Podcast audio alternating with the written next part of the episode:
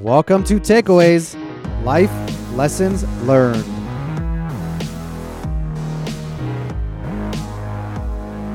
I'm your host, Hayam Mizrahi. Join me as I explore my takeaways from the people who have influenced me the most.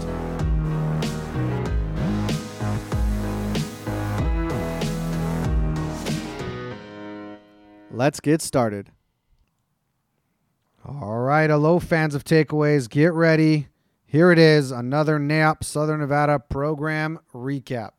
NAIOP is the Association for the Commercial Real Estate Development Industry. The June program was a mid year economic forecast. This time, there was no panel, it was a keynote from a smart guy, from an out of town guy. Jim Costello, chief economist with Real Assets, MSCI. So after Jim gave his keynote to the audience, NAIOP Southern Nevada's resident host, you know I'm talking about Owen Sherwood with Fidelity Title, he did what he does. He facilitated the Q&A. The program sponsor was SR Construction. All right, so these uh, mid-year check-ins, they're important. They're important so that we get a sense of what the data is saying, what's out there. You have to listen to the data. NAIOP Southern Nevada, they bring us the good data the Glengarry data. All right, I'm going to go away. You're going to hear applause, and then you will hear the full program, the NAIOP June mid year forecast, and economic update on the national CRE market. Enjoy. Uh, good morning, everybody. Thank you for having me here, and thank you for your time. I really appreciate that. I'm really uh, I like the energy in this room. I was kind of shocked at the number of folks who are here. Uh, so thank you for, for being here. Uh, I have, uh, uh I was here actually yesterday doing a talk, and my week actually started with a NAIOP event in New York. I'm bookended by NAIOP this week. Uh, so it's, it's been a busy week for me. But coming out here, uh, I was for, here for a conference yesterday, uh, the National Association of Real Estate Editors. And you know, that's one of the things that Las Vegas is good for, just conferences. Everybody from around uh, the country coming to one place. It's just easy to get everybody here. Uh, but uh, for me personally, this is the first time back since COVID, uh, so I'm uh, kind of happy about that and just seeing uh, that there's life here. so in any case, I have a couple slides here. Let's see how, let's see how well this works. Oh, I had to turn it on, that's right. Duh. All right here we go. All right. So I've got uh, kind of a, few main points I'm going to talk about. Um, uh, I'm going to talk about some of the transaction volume and the changes recently, what's been happening, uh, where we're seeing some pullback. Uh, I'm going to talk a little bit about national trends and some markets, and then you know show you a little bit about how Las Vegas compares. Uh, I'm going to get into some of the issues around where there is uncertainty and where there is pain in the market today. Uh, uh, I'm going to talk about the debt markets in particular. That's where a lot of the issues of pain kind of roll into the debt markets. And then I'm going to have some thoughts about what to think about moving forward and, and some, of the, some of the ways to think about how this cycle may be different than other ones. And that's an important thing because sometimes people are always fighting the last war, and this, this time is different than other downturns. Uh, so the same playbook that worked before isn't always going to work. So deal volume's down. We all know that, right? Uh, sale activity is not at the same levels uh, that it was uh, a year ago. But I look at this in two different ways. You can look at it on the one hand, it's a negative. Oh, deal volume down at double digit rates. Woe is me, the world is ending, right? The optimist thinks about, well, 2022 was just obscenely good for activity. It was a period of excess liquidity. You had interest rates at record low levels, investors were hungry for any kind of yield worldwide, and deal volume surged. So one view was that you know, double-digit rates of decline aren't such a big, bad thing because last year was just, was just you know, an unusual period, excessively high uh, investment activity. And so in the chart, I'm not sure how well it shows up you know, just given the lighting, but there's a line, a little orange line that shows the average first quarter deal volume in the United States over time – and then it, it kind of comes to the first quarter of this year.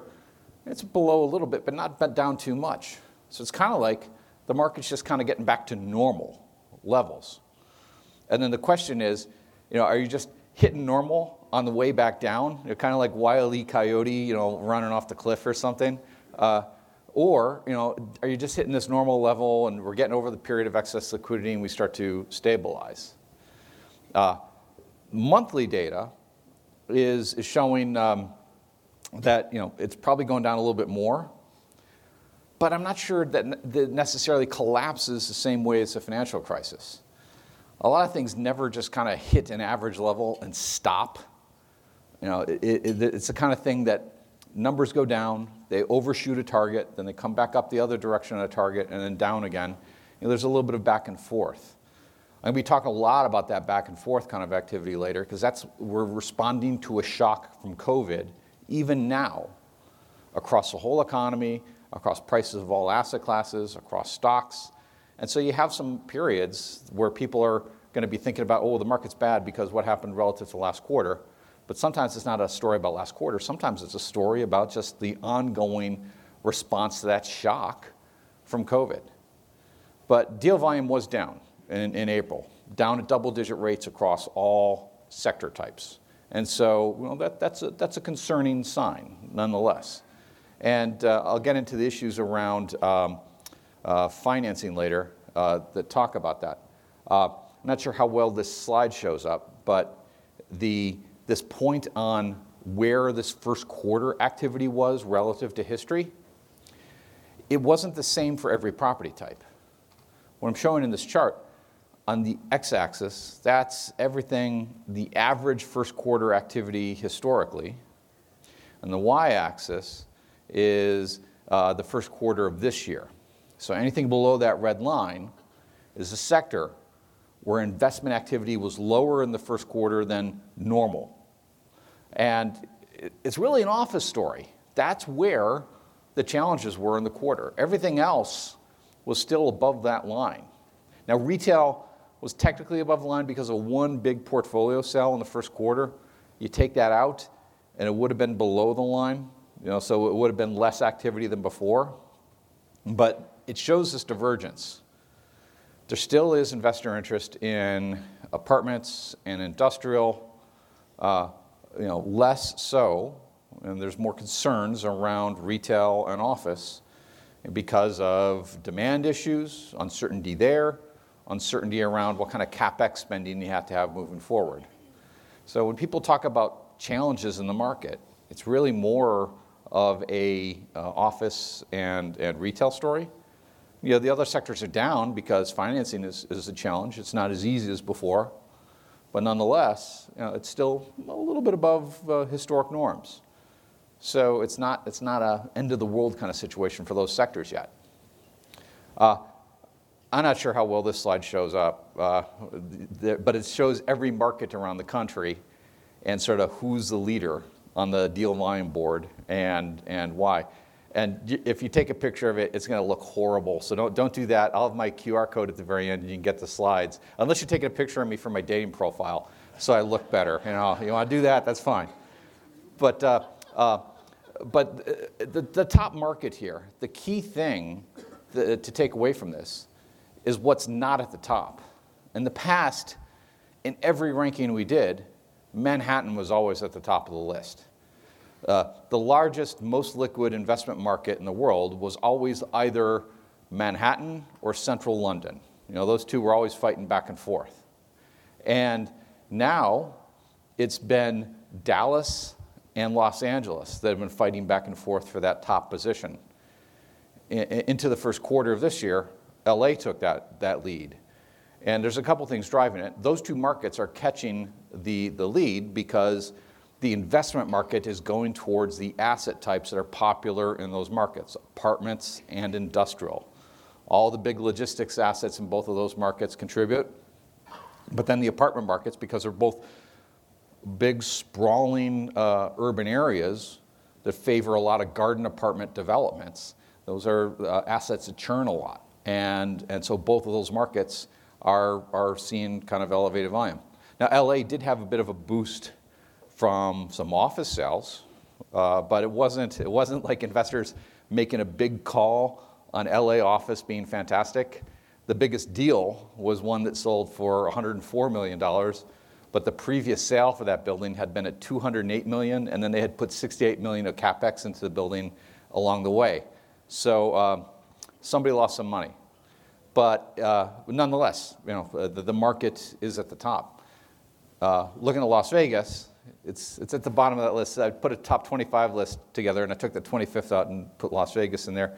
It was at number 34. Um, uh, but it, it, had a similar kind of exposure to sectors as, uh, as other markets. One thing that, that I did find kind of interesting, I took a look at a table of just deal volume over the 12 months to the first quarter of 20, deal volume over the 12 months to the first quarter of 2023 uh, versus deal volume over the same period to the first quarter of 2022, and just looking at the growth rates across sectors. The same kind of decline that we've seen nationally uh, across sectors. Senior housing and care was up though, and that's, a rare thing nationally that there's some sort of growth. Uh, it wasn't like one big deal that did it either. There are a lot of 40, 50 million dollar deals uh, that kind of uh, came through from like June of last year on that just boosted the activity. But it does point to a bigger issue, and, and you know, to, to Scott's MOB stuff earlier, uh, there's, there's a move on the part of investors to be looking more towards asset classes that are different, driven by demographic demand issues as opposed to economic cycle issues. Because demographics are a lot more predictable. I'm an, I'm an economist and I've done work to forecast jobs and where jobs are headed. But, and interest rates, you know, that's really complicated to try and forecast. Nobody gets it right. But population is easy to forecast. You count the number of young men, you count the number of young women, nature happens, you get population growth.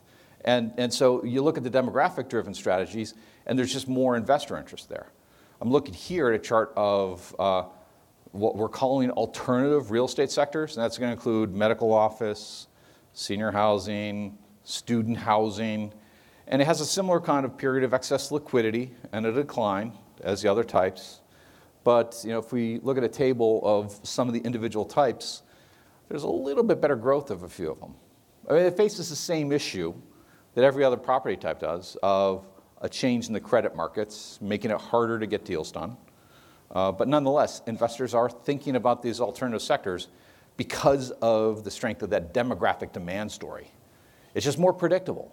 You have uh, more certainty, and in this world where everyone keeps saying, oh, a recession maybe six months out. Where will the Fed stop raising rates? Are they going to cut? Are they going to raise? It's just so many uncertainties. You, want something you can hang your hat on, and the demographic stuff is something that's a lot more predictable. But uh, the pain and where we're feeling it, uh, it's really the, the change in, in, in, in, mortgage rates. I'm showing here a chart that uh, uh has, has screwed up a chart that I used to do. I used to do this one chart where I would take cap rates and they'd decompose uh, sort of the cap rate to 10 year treasury spread, but then I'd do a cap rate to a mortgage rate spread. Because in normal times, mortgage rates are always lower than the cap rate. If it's higher than the cap rate, you don't get benefits from leverage and you don't do deals. Uh, and that's, that's why deal volume is down so much because it's inverted. Cap rates just haven't moved enough yet. Uh, current owners don't want to sell at the cap rates that buyers are willing to come in at. You know, that, that's, it's a natural human behavior. Nobody wants to take a loss. Nobody wants to be forced to take a loss. You know, uh, rather, they'll only take the loss when they're forced to.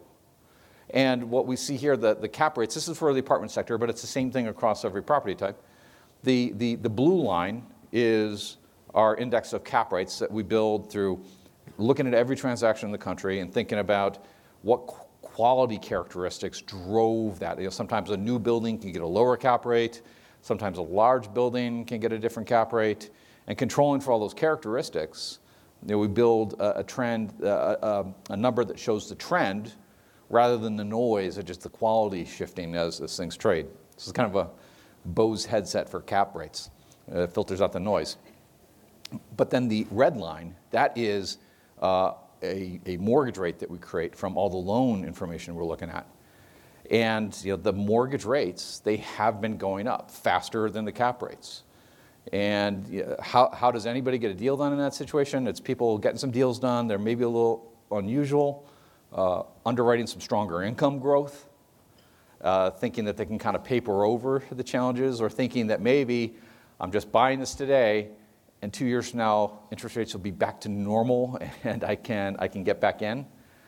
I'm not sure that that works as much. There's been some optimism on that point. Uh, I've been to some conferences with lenders seriously talking as if they think the 10 year Treasury is going to go back down to where it was in 2021, 2022, which just, if you're going to get a 10 year Treasury at that kind of a low level, uh, you are saying that you think the economy is going to go into the tank again. And it just, it just, uh, uh, personally, I don't hope we don't have a collapse like that. Uh, but it just it does. It's not realistic in my mind to expect that interest rates go back to those obscenely low levels. That was a sign of weakness in the economy. That's saying that people didn't have any demand for money. They weren't investing in their companies and growth, and they didn't see any future. And that's where they're stuffing the money in the mattress of the 10-year Treasury. So it's hard to see mortgage rates going back down to the really low levels that they were in 2021, 2022. Uh, and, and so at some point, something here has to give. And I think a lot of owners are going to have to face a situation that if they want liquidity, they're not going to get last year's pricing. Uh, and that, that trend on cap rates, it's the same across all property types. This increase, it's you know, 60, 70 basis points across sectors. And that's just what's transacted so far. When I talk to uh, investors, you know, a lot of them are just are incredulous at times. They're like, no, no, no, no, it's gone up more. I wouldn't buy with a 60 basis point increase. I only buy with a 120 basis point increase. I only buy with a 300 basis point increase. Uh, and so, again, that kind of disconnect is still creating a bit of illiquidity in the market. And just buyers and sellers are, are too far apart on, on where they want to be. So I, I, I got this kid at uh, MIT. He's not a kid anymore. What am I saying? He's married. He's working for the Central Bank of uh, the Netherlands now.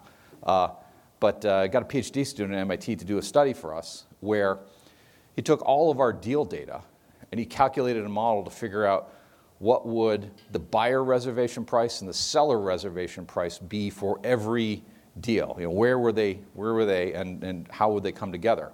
And how much does the market move to keep deal activity at normal levels? It's just sort of economics 101. You increase the price, you reduce the demand, you know, so you reduce the deal activity. And so, uh, looking at that, he put together a trend for me showing how much of a change in prices would be needed to bring deal volume back down to normal levels. And we can see on the very far right, so far, it's up to about 10% for most property types uh, of, of that kind of adjustment. A little less for apartments, a little less for industrial. Uh, but you know, there's, there's some additional adjustment that's still needed in addition to the changes we've seen so far. But it's not the kind of declines that we saw during the financial crisis. It's not that intense.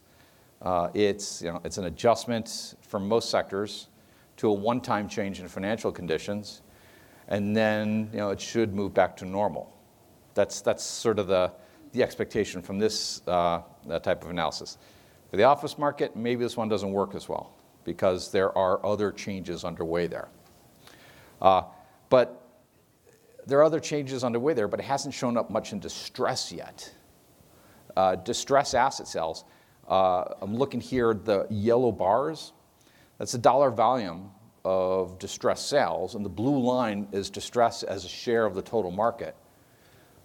And you look all the way back to the financial crisis, which started in December of 2007. Within a couple years, we were up to like 20% of the market was all distress sales.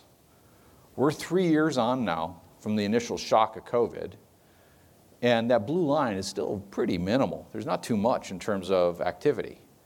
Now, we did have a lot of intervention along the way, uh, just uh, ungodly amounts of money pumped into the economy, put a floor under prices, prevented anybody from taking a loss.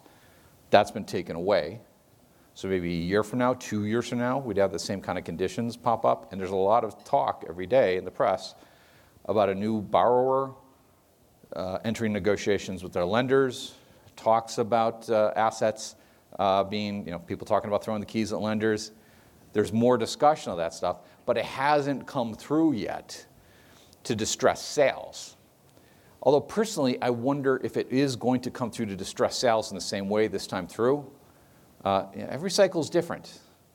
And the financial crisis, it's far enough away where it's in the rearview mirror, but it's close enough where a lot of people who were working at that time are working now and were more ready for it and knew that some of the conditions that were in place uh, would be coming again. So they didn't, they didn't uh, have contracts that were as loosely defined on uh, defaults this time through.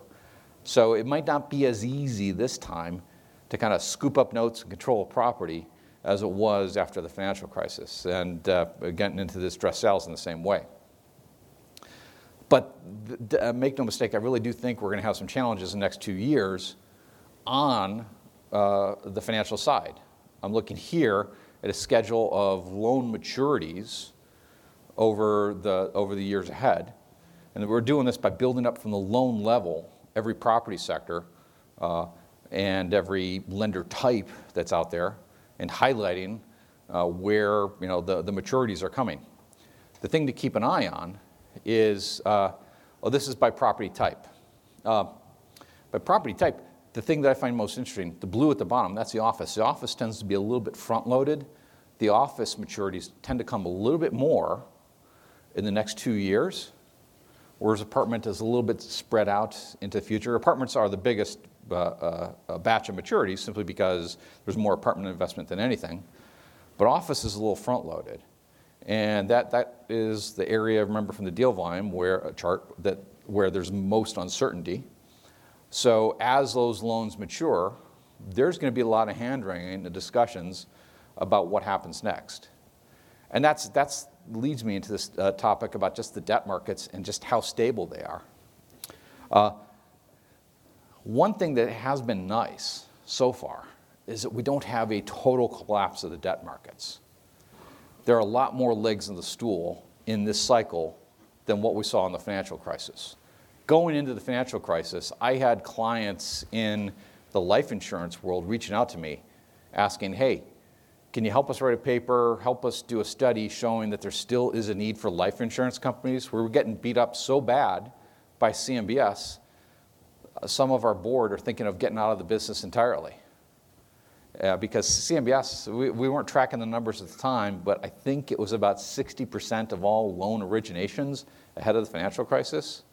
You get so much of the sector dependent on one source of debt, you're going to have trouble because you take that one uh, source of debt away and then the whole market will collapse. That was the story of the S&L crisis yet otherwise cash flowing assets in the S&L crisis that couldn't get refinanced at any price after the banks had to shut down lending because there was no other source of lending at the time. Life insurance companies were around then, but they were still so small on the relative share. It was almost entirely a bank business. Uh, and so you had the collapse. It was just exacerbated by taking away 60% of the capital stack. Today, you still have a lot of diversity uh, in the lending uh, market. I'm showing here these colors on this chart, those are different types of lenders. The blues on the far right, those are different levels of banks. The lightest blue, the local banks, the dark blue, international banks. On the far, on the far uh, left, you got uh, an orange and a red. The red are the CMBS lenders. The orange are what we call investor driven lenders. That's debt funds, mortgage REITs, old line hard money lenders. The thing about the 2022 composition of lending, it looked a lot to me like everything from the years before COVID in terms of the diversity. And that's a good sign because it just shows that you got a diverse pool of lenders willing to work with everybody into 2022. First quarter of this year, we've had some troubles. You know, it's, it's, it's pulling back a bit, uh, you know, particularly with um, uh, you know, the, the larger folks in the uh, uh CMBS world have been pulling back. But the first quarter of this year, we've also had a lot of negative news stories around the small banks. And I think some of it was just sensationalist and was causing trouble in the market that didn't need to happen. And I really give, um, I really gave some folks at the Wall Street Journal some crap on this because they, they, it was a case of innumeracy. You had a non real estate reporter writing a story about real estate. So I'll start with that. And they, they, they said that 70% of commercial real estate financing in the United States came from uh, the small local banks. And they're trying to uh, push a story that because Silicon Valley Bank, a small local bank, was having trouble, and you know, 70% of commercial real estate financing came from small banks, the commercial real estate was going to die. And it was just wrong. Uh, what they did, they went to a Fed survey called the H8 survey that pulls every bank uh, lending uh, activity together, and they figure out, you know, how much are they exposed to real estate, how much are they exposed to aviation, how much are they exposed to agriculture, and so on. And you know, from that, they said, well, the small banks in here are 70% of all this lending, so therefore they are the, the biggest source of lending. But they didn't know, I mean, this reporter didn't know that banks weren't the only source of lending. Right here, you know, the, the life companies, the CMBS, the investor driven lenders, there were other lender types out there.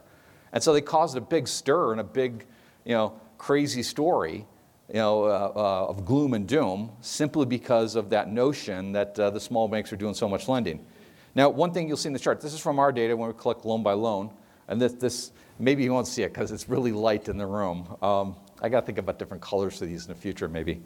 But what, what it shows, there's a nice steady increase over time of the local and regional banks gaining market share, and it's up to around 30% at the end of the year.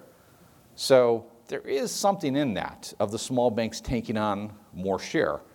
And that was also pointed out uh, by folks thinking that, hey, there's something wrong here. Maybe small banks, they're less sophisticated, they don't know as much, they're taking on more risk than others are, aren't. And I, I think that is uh, misplaced as well. What was really happening is that the market was moving to these small banks. Every lender does a certain type of deal if I am a small debt fund in Greenwich, Connecticut, I'm only doing 200, 300 million dollar deals at a time because I don't have my own origination network. I'm just you know, putting some money to work for a potentate in the Middle East, and I'm just finding some big deals through all the brokers I know and just calling them on the phones and just putting a lot of money out in big lumpy uh, drops. As opposed to this, the local regional banks, they're working with folks in their local community you know, who just know the town, know what assets are there, and it's typically smaller lot sizes that fit their capital structure better. And what's happened over time, you, look at from uh, this chart shows the percent share of deal activity in the six major metros in the United States versus the rest of the country. The six major metros being Boston, New York, DC, Chicago, LA, San Francisco, uh, LA and San Francisco. From like 2017, 2015 on, there's just a big uptick and that share in the small local um, uh, uh, investment activity. So if more deals are being done in places like Dallas, Tucson, Tupelo, Las Vegas, uh, you're just going to have the local banks doing more of the financing. That's just their game. So it's, it's, not, uh, it's not the end of the world as that happened. It is the case, though, those lenders, all lenders, are becoming more conservative. This is a survey from the Fed showing sort of the underwriting standards that lenders are using. Are they tightening standards? Are they loosening standards? Uh, anytime it's above the line, on a net basis, more respondents are tightening standards. Below the line, they're loosening standards. You got to be careful interpreting this, though. It's like it's, it's up quite a lot. You know, on a net basis, 60% of the folks are tightening standards. But that doesn't mean that you're going to have a collapse in lending like we did in the financial crisis tightening standards can mean, oh, I'm, I'm uh, uh, decreasing LTVs by uh, well, 500 basis points. Tightening standards can also mean I'm decreasing LTVs by 2,000 basis points. So there's not a matter of scale there. Nonetheless, people are more conservative today and they're being more cautious. And that is, um, uh, uh, that is going to you know, lead to uh, you know, less credit availability in the near term at a time when we have these big, this big wave of maturities coming. It's the same chart as before, just segmented differently. I'm showing here the maturities by the type of lenders. And the near term, the two big groups that have a lot of loans coming due are the CMBS world, that's the carnation color at the bottom, and the orange, that's the debt funds. The debt funds were the most aggressive lenders in 2021 and 2022 highest LTVs, lowest mortgage rates, fewest covenants.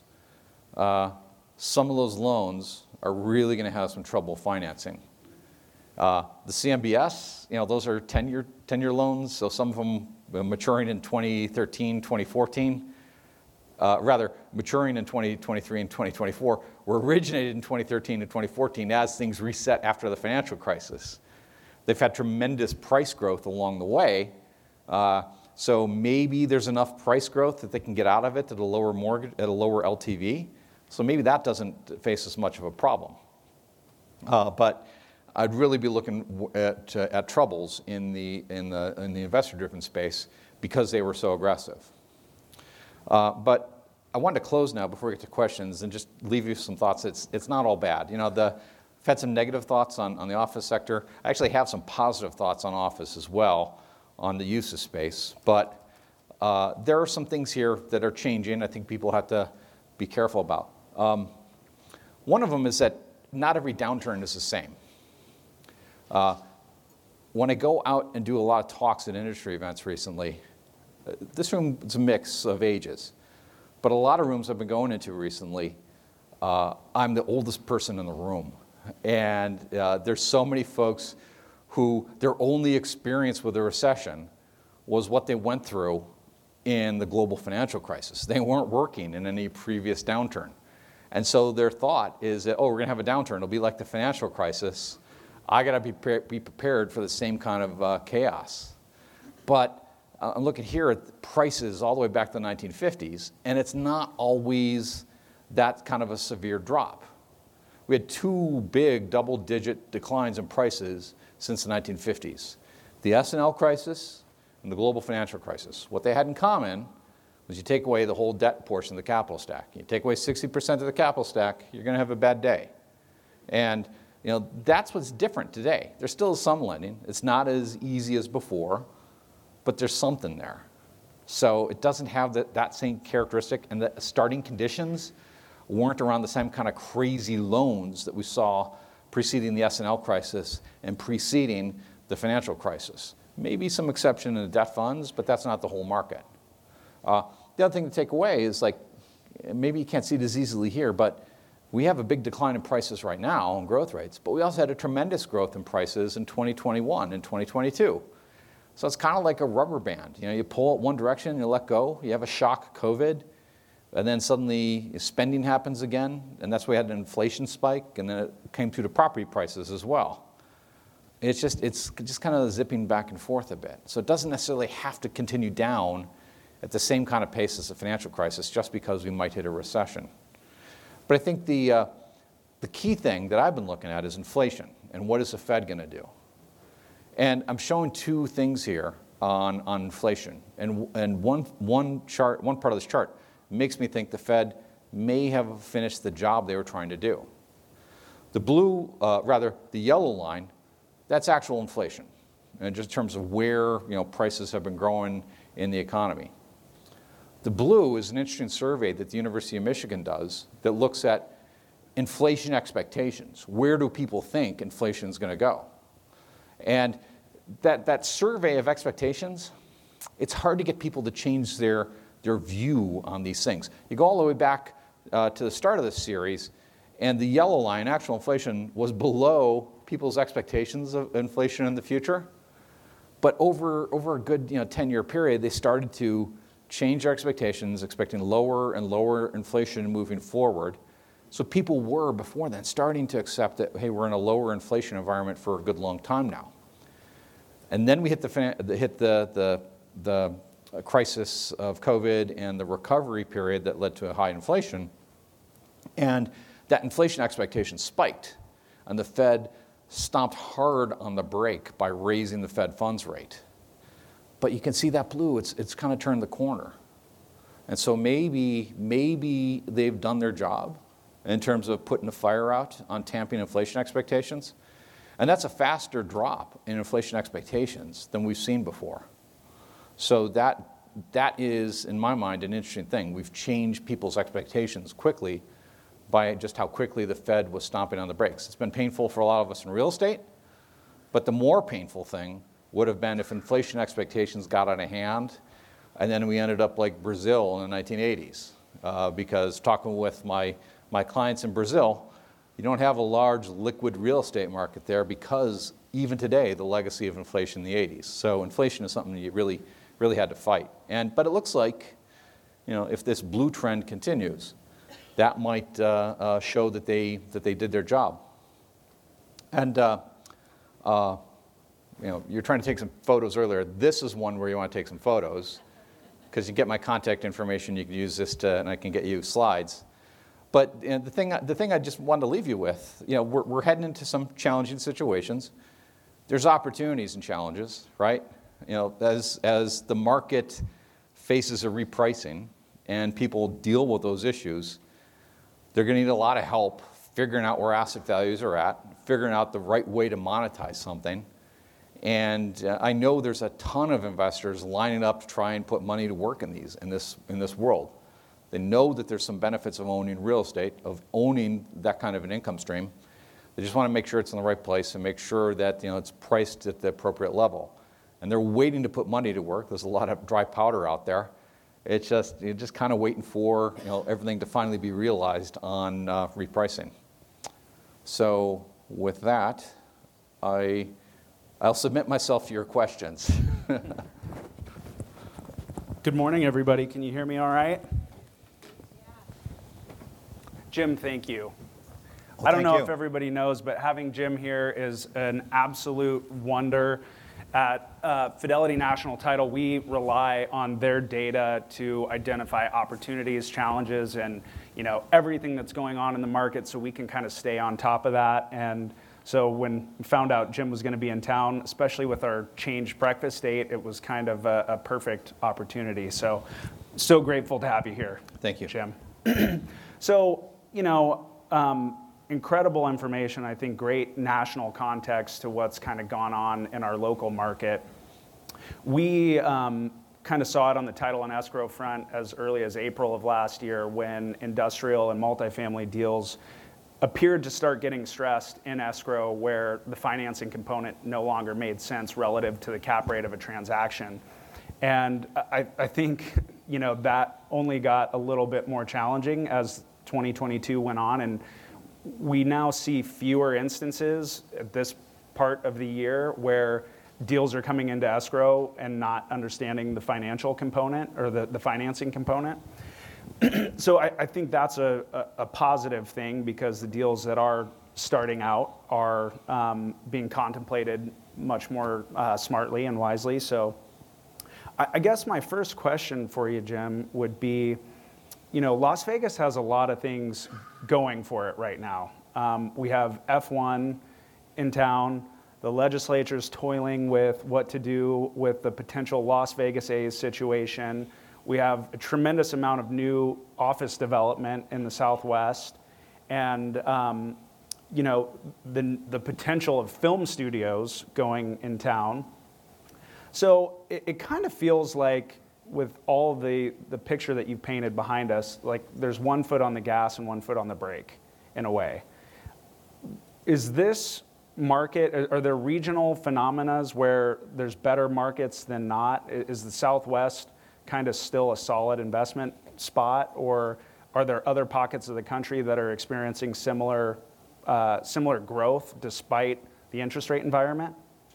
Well, the, the, the growth you're talking about, things like F1, uh, uh, the A's, I think I hope that happens. Imagine, you know, then hitting balls out of the park, uh, like in San Francisco, people will be out in the kayaks catching balls coming out of the park. In Wrigley, in Chicago, you have uh, people out in the street. Uh, you know, the, I was talking with someone that think that, well, given some of the positions, maybe would end up on the strip, and that'd be kind of neat. You know, seeing people catching foul balls there. Uh, but it's that growth. It's it's one of the things that Las Vegas has. It, it ties with, in with the existing strengths of the city, of you know, uh, tourism and entertainment and hospitality. And it's just another dimension of that. It's another activity while you're here. You know, other cities, uh, the sports teams are something for the local folks and local entertainment. And uh, there will be you know, big fans. We see a fan right there.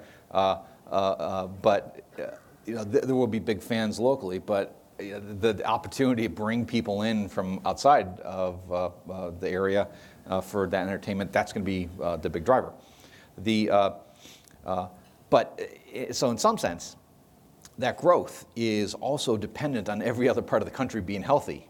if, uh, if the rest of the uh, country runs into trouble and people don't have money to spend and they're not going to travel as much, I mean, we've seen what ha- has happened to Las Vegas when that happens in the past.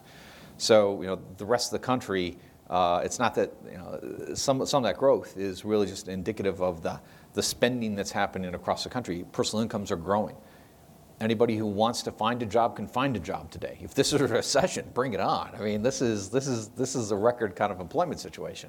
Uh, but the, the, uh, the growth uh, in other sectors, I think, is interesting. A more diverse economy could be useful. Something like film studios, that could be an interesting complement to the rest of the local economy um, because, you know, it trades off of some of the entertainment stuff. You can bring some of the people in, they're in the show business world, you know, working back and forth with other folks.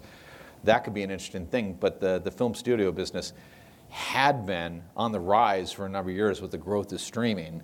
And there's a lot of investors worried about the streaming and how that's been pulling back and the consolidation there. And maybe some of them got ahead of their skis on, on the studio space. Uh, long term, I think you know, it could be complementary to the city. Uh, it's so close to LA and all the film studios. Uh, there's a natural fit there, I think. There may be a timing issue that's a problem there. Got it. Um, I do want to be sensitive to time because we're running a little long today, but you talked a little bit about the banking situation. Do you foresee there being more trouble in the regional banking sector? Or are we going to see additional banks fail? do you think there's going to be a challenge in, in that regard? You know, the bank failures we've seen so far are different than the bank failures we saw in the financial crisis and previous downturns. It wasn't they were making it wasn't they were making crazy loans that were not supportable and that all fell apart. Uh, they had assets on their books uh, tied to RMBS, CMBS, all these securitized products. And when the Fed raised rates that quickly, it changed the value of those assets, and suddenly they didn't have the assets on their books that they thought. Uh, the challenge here is that the last time the Fed raised the Fed funds rate that rapidly was in the mid 1970s, and we didn't have securitized products then. Uh, there was a very small uh, CMBS market, but it wasn't much of anything, and nobody certainly had that on their books at banks. And we had all kinds of financial innovation in the 70s, 80s, 90s and they put those things on their balance sheets, and it worked well for a while. But you know, Silicon Valley, you know, they didn't have the risk management in place to keep uh, uh, to keep track of the value and the changes, and they got caught flat-footed, and we know what happened after that. Uh, Signature Bank, it's a slightly different situation. They got into crypto uh, and just weren't uh, accounting for that well. Uh, so, so they had some exotic products in that way. There is an argument with some local New York folks I talked to that they were probably a little bit more aggressive than others on the apartment lending side. So it might be a little bit of a regional change there on how the apartment market works. But it's idiosyncratic stories about individual banks, just things that they were doing as opposed to a broad thing that's happening to everybody. Everybody's going to deal with the fact, every local bank will deal with the fact that if they had some RMBS or some CMBS in their asset pool, that it's going to be repriced and they know that and they're working on that. Some of them, they may not be, be able to do anything. There might be a few small uh, uh, banks that decline, that uh, default. But by and large, it looks like it's not going to be a vast collapse of a large number of banks like the financial crisis. It looks like it's going to hurt bank earnings more than bank survivability. There'll probably be a few more, but it's not going to be you know, the start of uh, uh, a big collapse like the financial crisis. Hmm. Um, so we, we talked a lot about, um, or you spoke a lot about the debt composition. and is, is the private debt, the debt funds that you mentioned, do you think there's going to be a lot of potentially takebacks by some of those lenders because of how aggressive the LTVs and the, the lack of, it, it was very much uh, prospective lending. Yeah, well, some of those lenders were made no bones about it. They, they were out raising money, and actually, in, I saw a lot of PPMs. You know, the private placement memos when you start to raise a fund, where people were saying that we're underwriting what happens if we have to take this building. And we know that you know, we've run these type of buildings ourselves before on the equity side of our business. So if the loan pays off, we're fine. We're going to make a nice level of return. If it goes bad, we're ready to take position of it and we're going to get this building at a great basis and make even more money.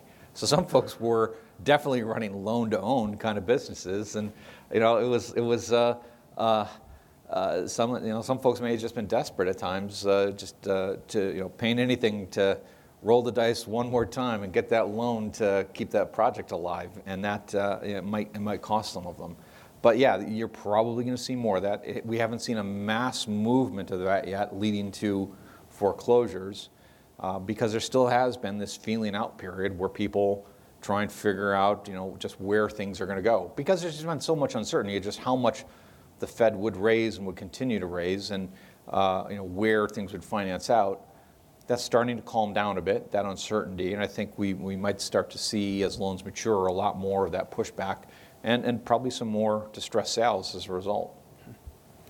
Um, one of the things in Las Vegas that has really boomed over the last several years, and candidly, even since um, probably 2014, is industrial development. And we've had a, a ton of big box, logistical type uses go into this city. Do you foresee, is there unlimited potential there, or is that capped at some point? Are, are we going to be able to build these big million square foot bombers for the foreseeable future, or, or is there a question mark around that? Yeah, there's not unlimited potential. Yeah. There comes a point when you oversupply it, but I think it's going to be hard to oversupply. Uh, number one, uh, it's easy to shut down construction of an industrial building as opposed to, say, an office building. You're building a 50 story office tower and you get some signals in the marketplace that maybe it's not needed, it's hard to stop. As opposed to a simple tilt up concrete building on a slab uh, that goes up so quickly and it's introduced discreetly in a number of even the big big bombers. You know, it's it's a lot of small buildings effectively compared to one big 50-story office tower, so you can shut it off more quickly so you don't have that same risk of just you know, years of oversupply sitting there. Uh, but the way I look at it is the, the demand is coming from just consumer activity, more shopping, shifting to online distribution systems as opposed to in store. And that corrected a bit from the peaks we saw of online shopping during the pandemic, but it's just kind of coming back to where it would have been now had there never been a pandemic and, but it had been on a growing path of more and more goods being sold online. The United States is still kind of low relative to countries like China in terms of the amount of goods sold in store versus online. Uh, and so I, I, it feels to me like you know there, there is additional demand just from you know if, if, if you just look at the path from before COVID, the efficiencies that are gained from some online distribution, not having to have as much inventory as in place in, in the store, because that's a big cost. Having everything sitting on the shelves gathering dust, that's a big cost for retailers. So having more of that online, it just it seems like it's a more efficient delivery, and that, that could generate additional demand for industrial moving forward. How high it peaks, I don't know, but you know you have a better potential to not overshoot the mark. Sorry, my baby monitor uh, was still on, and apparently my son is going down for a nap. He so didn't. I heard. Hope, the, hope he didn't. Uh, I heard. What's that crying? I heard the crying there. He Yeah. he just must really love retail. Yeah, he- yes, It's not to say I don't like retail and don't think that there's a need for it, but I think retail as a uh, it's going to be more the experiential stuff that continues to survive. Well, it's a barbell that and just the daily needs. You know, the the drugstore, the grocery store. Well, I'm going to ask you one more question before I turn it over to Dan. And, you know, this kind of dovetails into some of the trends that you've been talking about in the industrial retail space, but more pointedly at office. Our team handling national transactions, we've done a lot of work recently with servicers on office product. And some of the times when they come to us, they don't even know exactly what they're working on at that point. It could be a foreclosure, it could be a deed in lieu, it could be a loan modification, it, it could be a, maybe they work it out and nothing ends up happening. Um, but obviously, with the tightening credit market, you know, it's more difficult to refinance an office building today. And that gets to me to my point of this whole work from home change since COVID. Are you tracking that in some sense? What is your perspective on how that affects the office market going forward, and and what are we to see potentially from that whole dynamic? You know, this work from home phenomenon, I'm looking at it through a bit of a different lens. A lot of folks are talking about it, "Oh, this is unprecedented. We've never seen this kind of move before." But I look at it as something that's been ongoing since the 1950s. Uh, like, let's just look at the financial sector. It used to be that half of all the financial sector employment in the United States was on the island of Manhattan. And then the introduction of high-tech tools like fax machines, uh, cheap long-distance phone calling, firms realized that they could take some lower value-add activity, like some clerical work, accounting, and just move it to Uh, remote locations. And they did that two ways. One, you know, there's a reason why in the 60s and 70s we suddenly had a suburban office market develop. Uh, firms realized that they could put the the office out there, and that would allow them to hire uh, people who didn't have to travel as far for their commute. When you have to bring someone into to a city and from the suburbs, and it's taking them an hour and a half each way every day, you're gonna have to pay them more just to compensate them for the for the burden that they have to go. Firms compete for workers, and you gotta entice the workers to come in. And, you know, so the suburban office market effectively allowed firms to reduce the wages they paid. They wouldn't just, like, move someone to the suburbs and say, "Now we're paying you less." They'd, you know, move the job to the suburbs, and then eventually they'd hire in someone new, and they wouldn't have to pay them as much to, to be there. And then the same thing with moving activity, like Charlotte, uh, North Carolina, used to be known for just uh, good barbecue and pine furniture.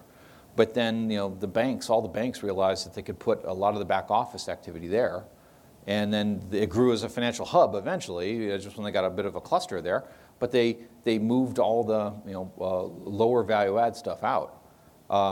So I view work from home in the same context. There's certain jobs where you don't have a need for a lot of interaction with others, some accounting-type stuff, call center activity. Uh, firms might benefit from not having to pay workers as much if they can work at home for those low social capital jobs. But I think the office market continues. There's still gonna be a need for the office market for jobs where you're interacting a lot with external constituents, sales jobs especially, folks in real estate, just meeting with a lot, a lot of folks and just talking to everybody. You also need uh, uh, to be in the office in those kind of jobs to build social capital and help your young staff develop social capital and get to know each other, get to know how to deal with clients, how to interact with them. Those are soft skills, harder to teach over Zoom, easier to teach over cocktails at uh, an event after work. And so I think certain types of jobs in the commodity space in the office market, you know, maybe that stuff is gonna be more susceptible long term. But, you know, the the, you know, the masters of the universe type workers, you know, they're gonna wanna be around the others, you know, use that social capital that they've developed. But I also think it's gonna mean uh, sort of winners and losers in the office market. You know, the high-quality stuff is going to see more tenant demand. If I've got a bunch of, uh, you know, masters of the universe type stockbrokers in an office, they're not gonna want, you know, tiny little cubicles uh, in a Class B building. They're gonna want the nicest building and the, you know, luxurious space and collaboration space, which means a lot of CapEx spending. Uh, which is also a problem for the office owners because, you know, the kind of space that these folks will want will be hard to build and, you know, with, with rents down. So there's gonna be a bit of a mismatch in the near term. But I think I think the office market, there will be some element of it that survives. There still is a need for a lot of folks to get together, but not every job. And I think that the challenge that we're facing is that a lot of jobs, you know, that people are talking about is, you know, being remote. They're not thinking about the whole office universe, uh, that uh, there are some elements that are needed to be together.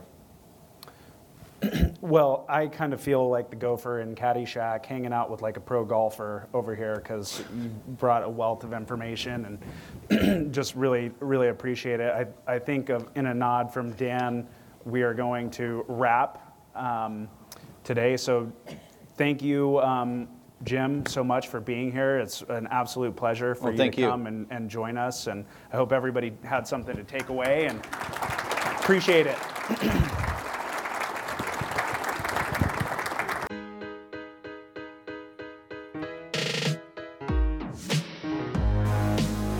Thank you for listening. I can't tell you how much I appreciate it. Takeaways Podcast is about sharing and paying it forward. If you like this show, please make sure to subscribe on Apple Podcasts or wherever you get your podcast and leave us a review. It really goes a long way. And if you really like the show, please share takeaways with a friend. Thank you and tune in next time.